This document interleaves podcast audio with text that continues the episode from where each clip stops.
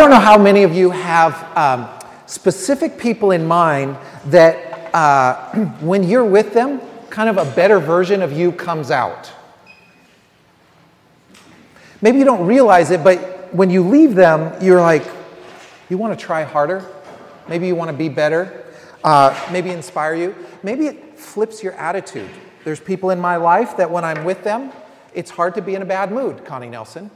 Uh, and uh, there's, there's people in my life that I go, man, their faith or their marriage or um, their, their self discipline, it, it doesn't make me feel bad, but it wants me, like, it, it motivates me to, to want to be different, maybe be better, to grow, to apply myself, to try a little harder, whatever.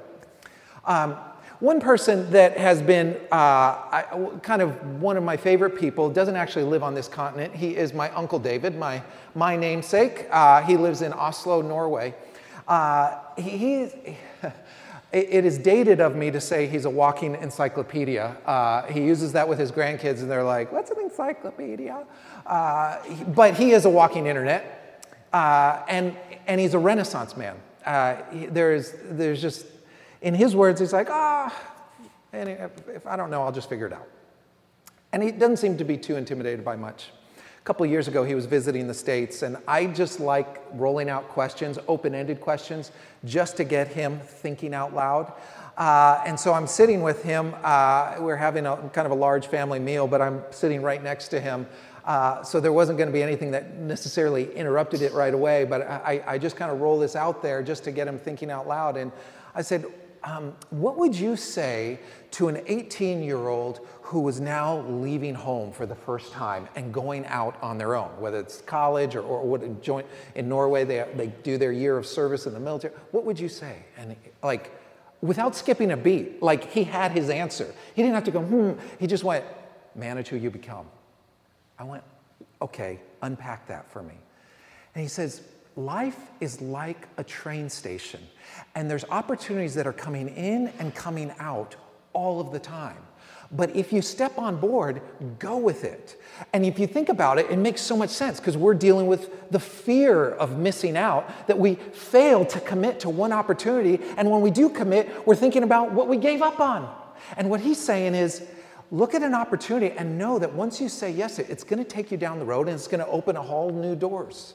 But he says you need to manage who you become as life sends you opportunities and they're passing through.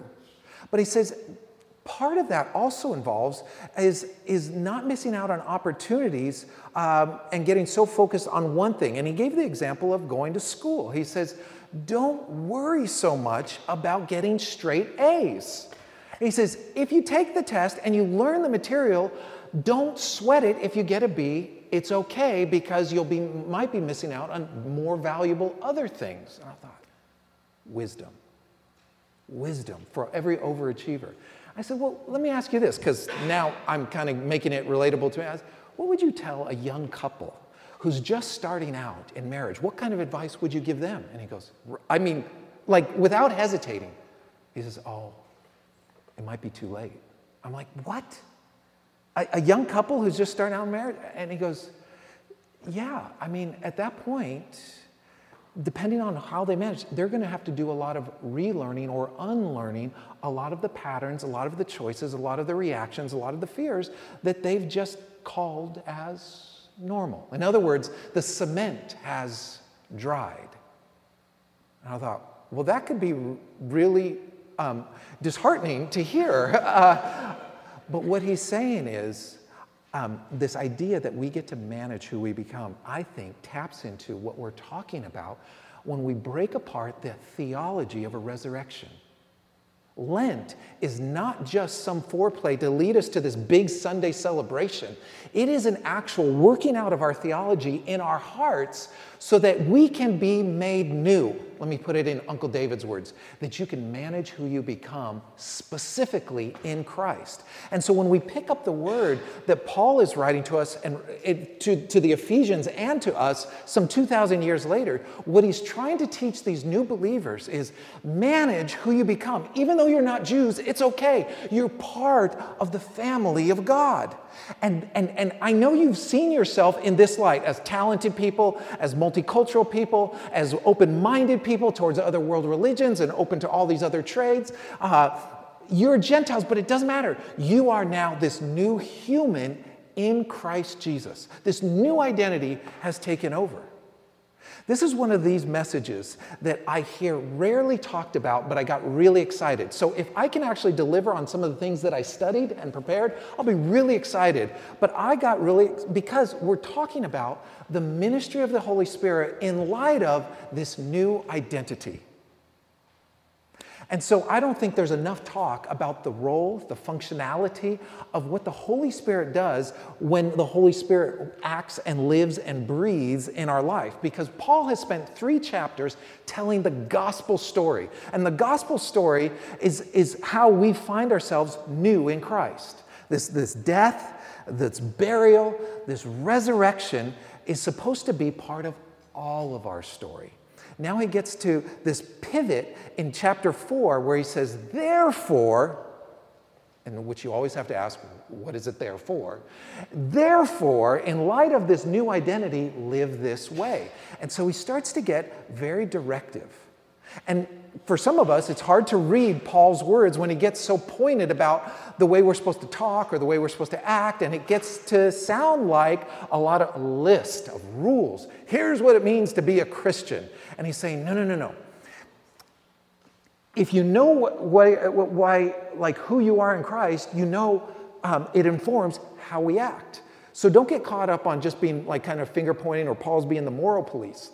But he makes a couple of statements, and I want to look at um, uh, Ephesians chapter um, 4 and then into 5 tonight. Now, Ephesians is helping them manage who that they can become uh, in light of their new identity.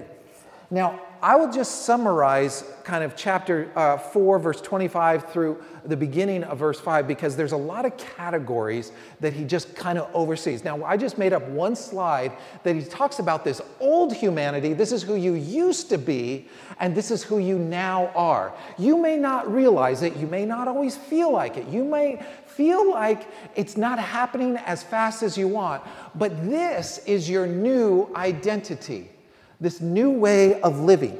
And so he starts out in verse 25 Therefore, each of you must put off falsehood and speak truthfully to your neighbor, for we are all members of one body.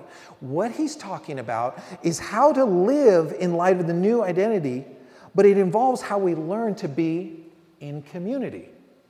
So you cannot work out your faith in isolation. There has to be something that is both personal and collective about faith. Because we can't self help our way to, to, to, transformation. We can't self help our way to there's this kind of resurrection experience. And so he starts going through all of these things. Uh, and he says, uh, in, in, in your anger, do not sin. Do not let the sun go down while you are still angry, and do not give the devil a foothold. What he says in light of this new identity isn't you'll never get mad again. What he's saying is, and when you do get mad, this is how you manage anger. God has given you the ability to get really angry.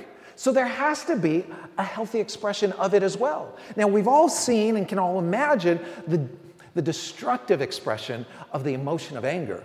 But God has given us this way to express anger healthily. Maybe in the form of justice, maybe in the form of compassion, but certainly not in the form of a low grade boil resentment that allows us to stew on it night after night after night and it just kind of become like a cancer. There's a way to deal with your anger in light of your new identity. Do not let any unwholesome talk come out of your mouths, but only what is helpful for the building up of others uh, to, and their needs, th- that they may benefit from those who listen. The, the, the phrase here, this unwholesome talk, is the imagery of like some moldy, soggy fruit that's just been left out too long. And it, it doesn't have the crispness to it, doesn't have the sweetness left in it, and it's just gathering fruit flies. And he's like, don't let that be your speech. Uh, and, and then he goes on, and do not grieve the Holy Spirit with whom you were sealed for the day of redemption. Get rid of all bitterness and rage and anger and brawling and slander, along with every form of malice. Now, what he's saying is, this is who you are. You might not feel like it today. Oh, but by the way, you're not, you're not on your own resource. There is the ministry of the Holy Spirit that is supposed to have a transformational work in you. So, the way I define spiritual maturity isn't how long you've been sitting in a pew, isn't even how much Bible that you've memorized. How I'm trying to define maturity for us as followers of Christ is a growing awareness to the presence of God and our responsiveness to the voice and the leading of God. That's why we talk about kairos moments. Those moments where you feel like God's speaking, I'm supposed to turn either away from or toward, but they're supposed to yield a response in me. If you want to encourage, if you want to grow the, the, the, in spiritual maturity, it helps to give ear to the prompts of the Spirit, that check in your spirit, that, that, that sense of caution, maybe that, that feeling of conviction. That was not good form. Oh, wish I could say that differently again.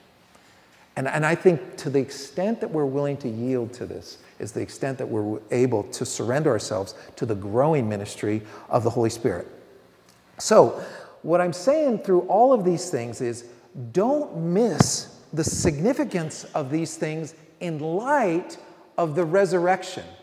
We're unpacking what we believe about the nature of being born again, of new life and having this new identity in Christ outside of your report card, outside of your net worth, outside of your popularity or your marital status or, or the, the, the levels of joy that you carry. There is something beyond all of that, and it starts with who you are in Christ.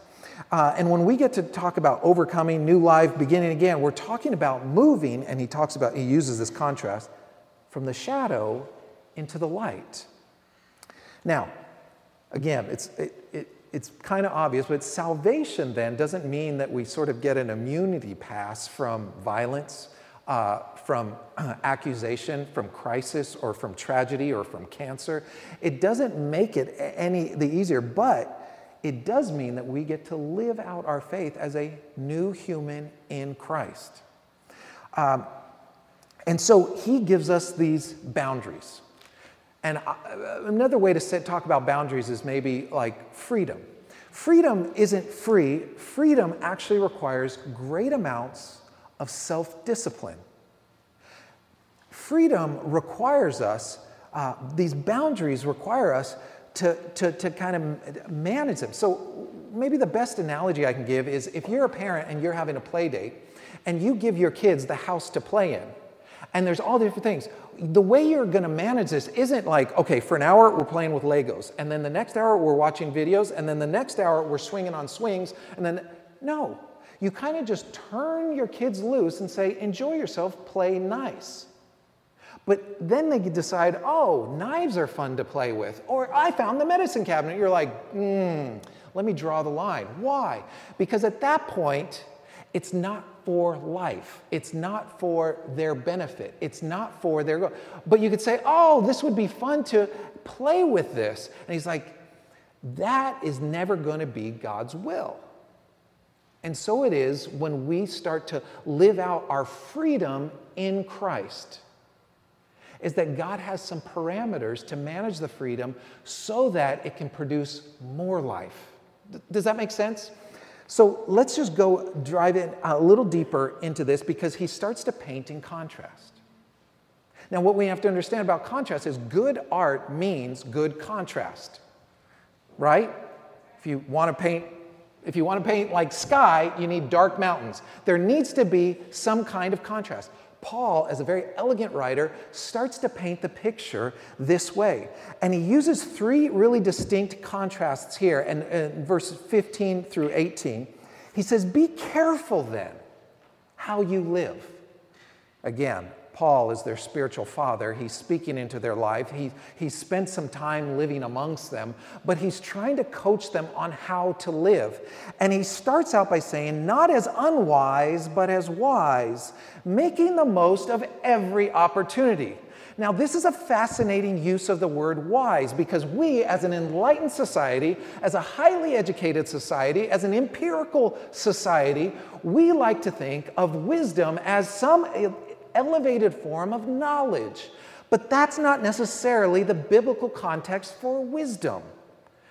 If you have your Bibles, flip over to Exodus chapter 31.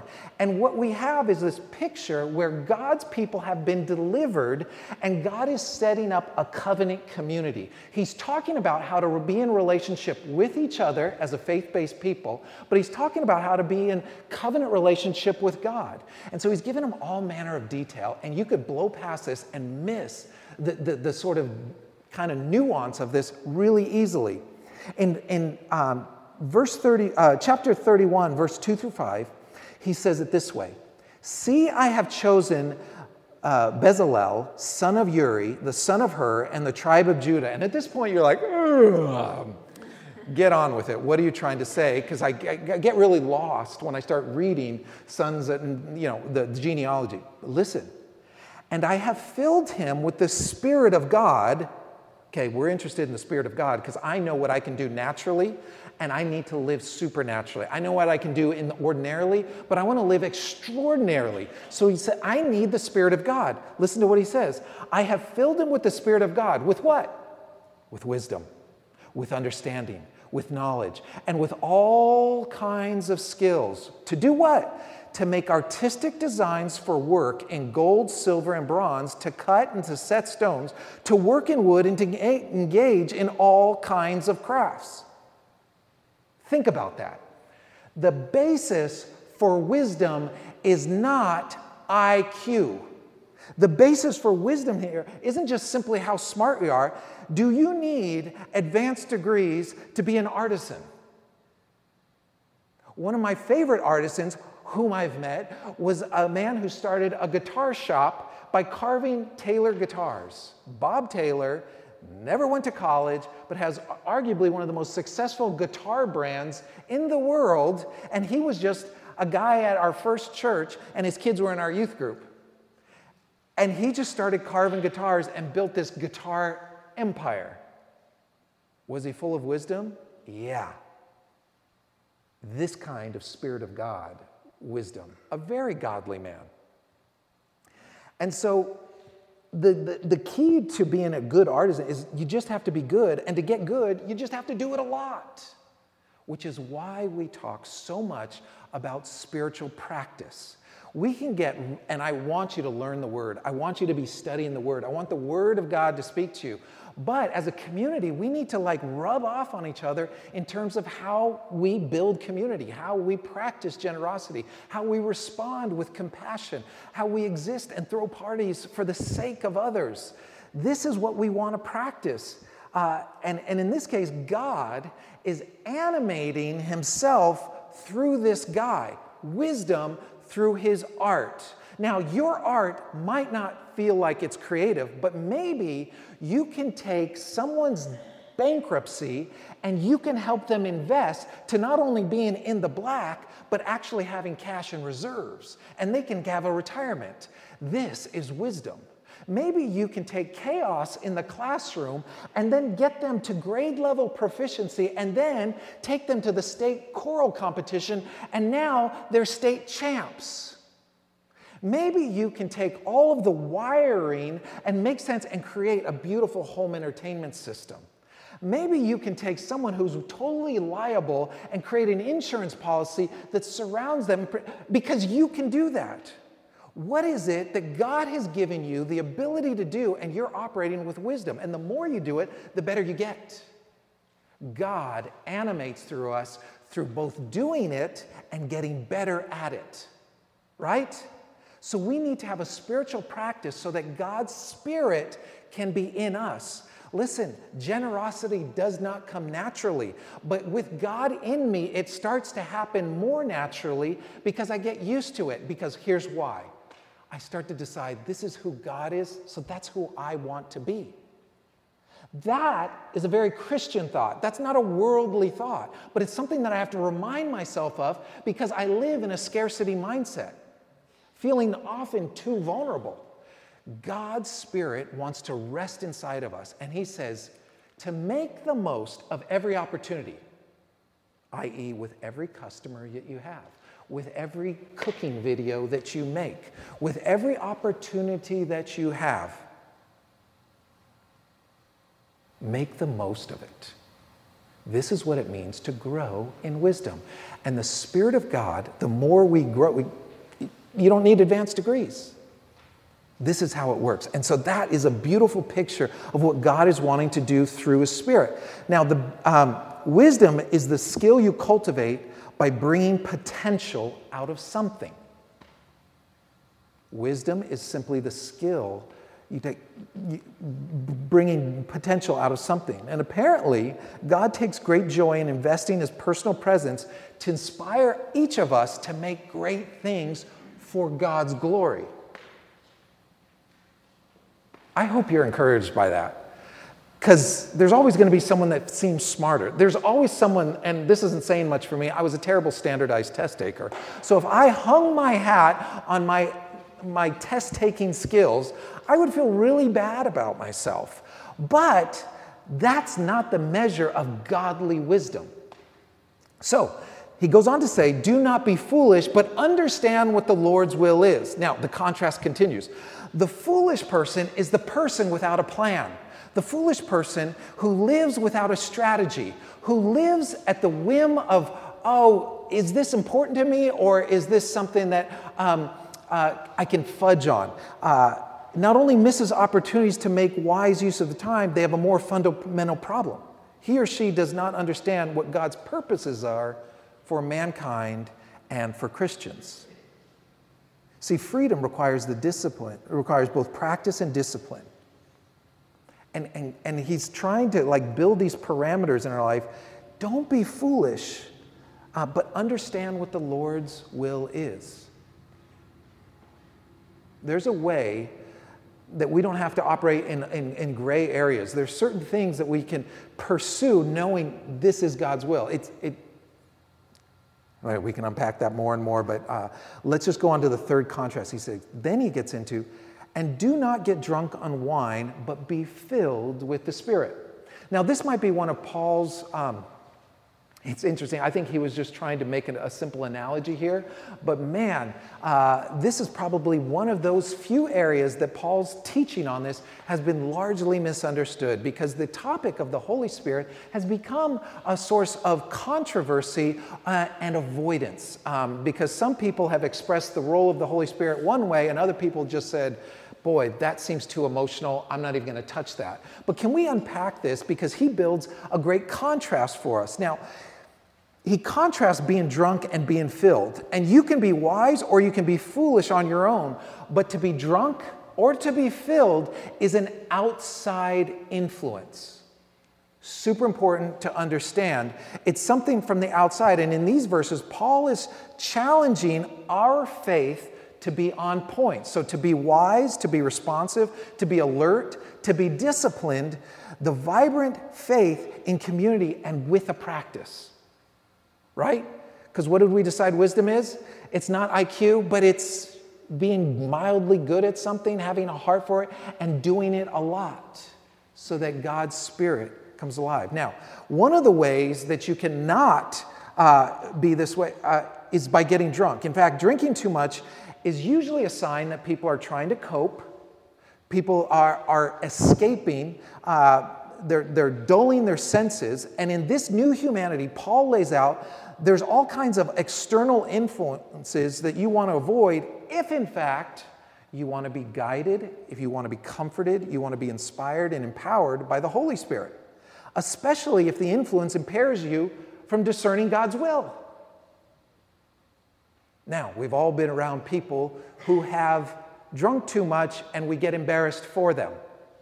But there is an, a, a, kind of a, a filter that goes away And that doesn't have to be a negative thing. But when we're filled with the Spirit of God and that, that shyness filter, all of a sudden there's a boldness in our witness. There's a greater capacity to love. There, there's a greater um, uh, the, the power for obedience. This is the Spirit at work when we begin to yield to it. See, the Bible talks about wine. Uh, and, and it, uh, being connected to a celebration of lots of good things. And, and so it's not wrong, but alcohol requires lots of wisdom.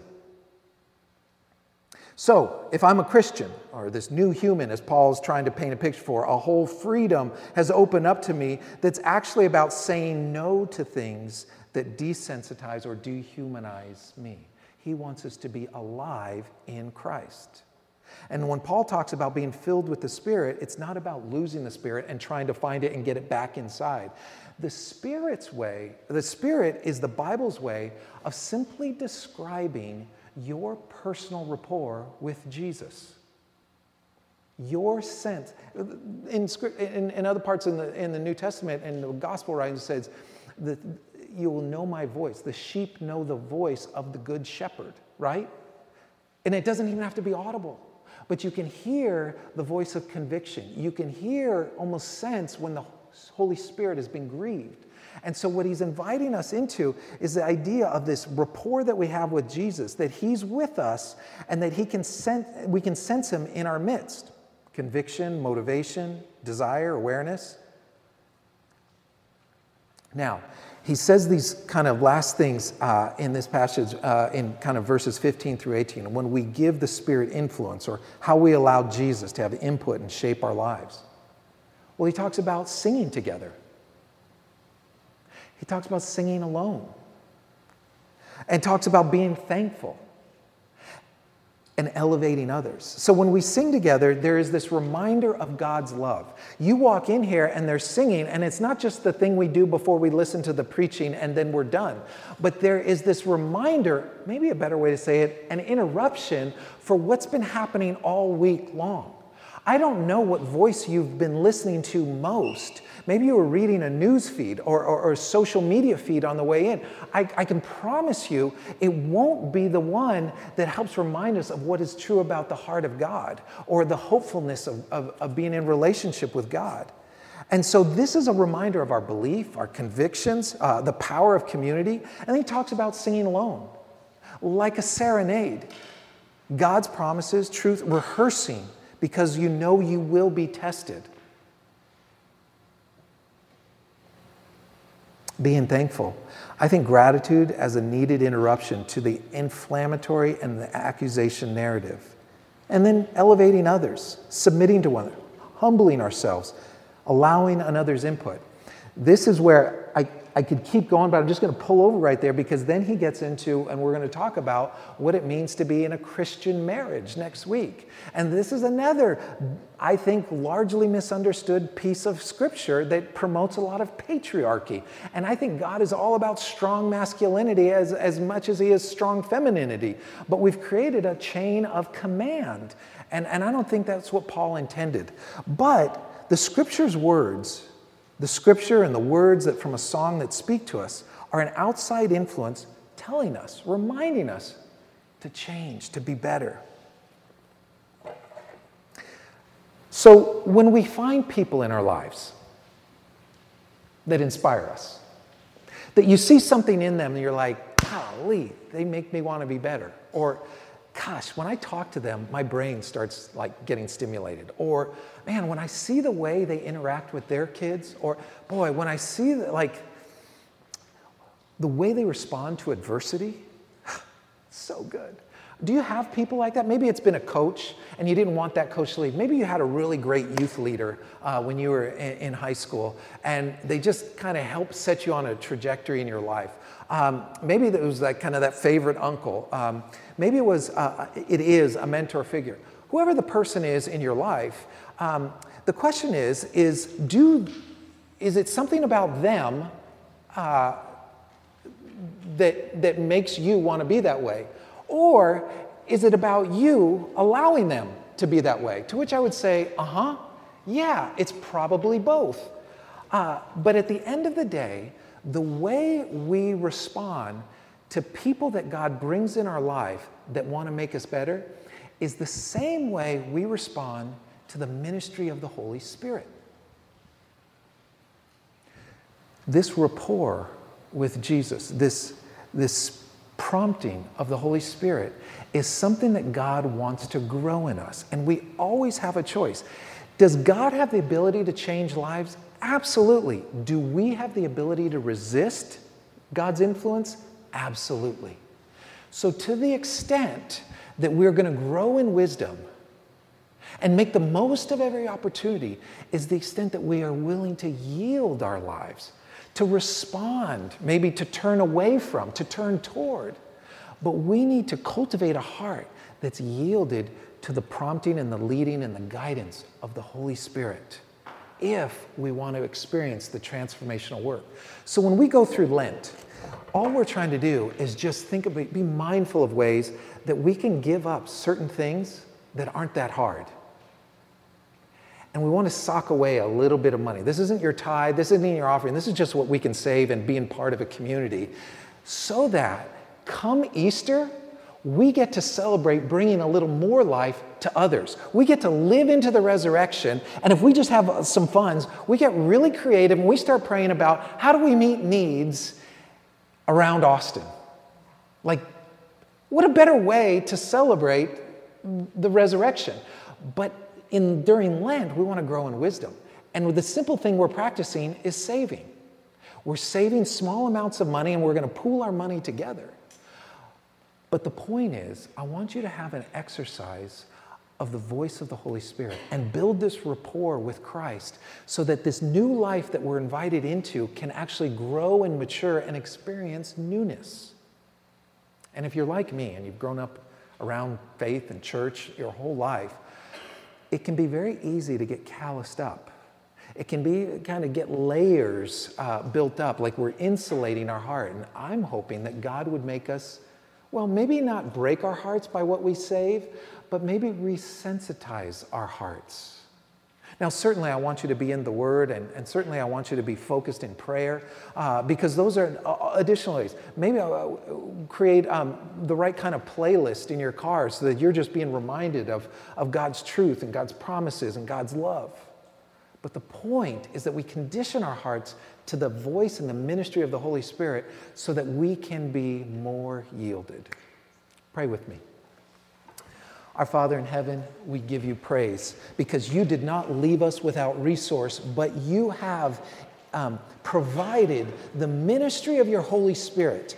And you've even painted really dramatic pictures of, of this external influence that comes in and begins to change the way we act and speak.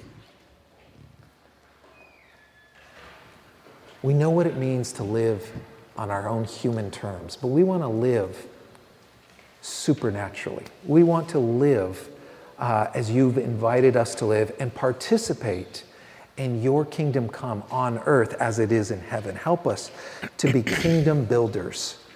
Help us to reflect that kind of citizenship on earth. We believe that heaven has already begun, eternity is at hand, and so we want to experience your fullness, but we need your Holy Spirit. So give us ears to hear when you're speaking, give us eyes to see when you're showing, and help us in these small efforts to grow a, living faith, that we would grow in wisdom and be full of your Holy Spirit. We pray this in Jesus' name.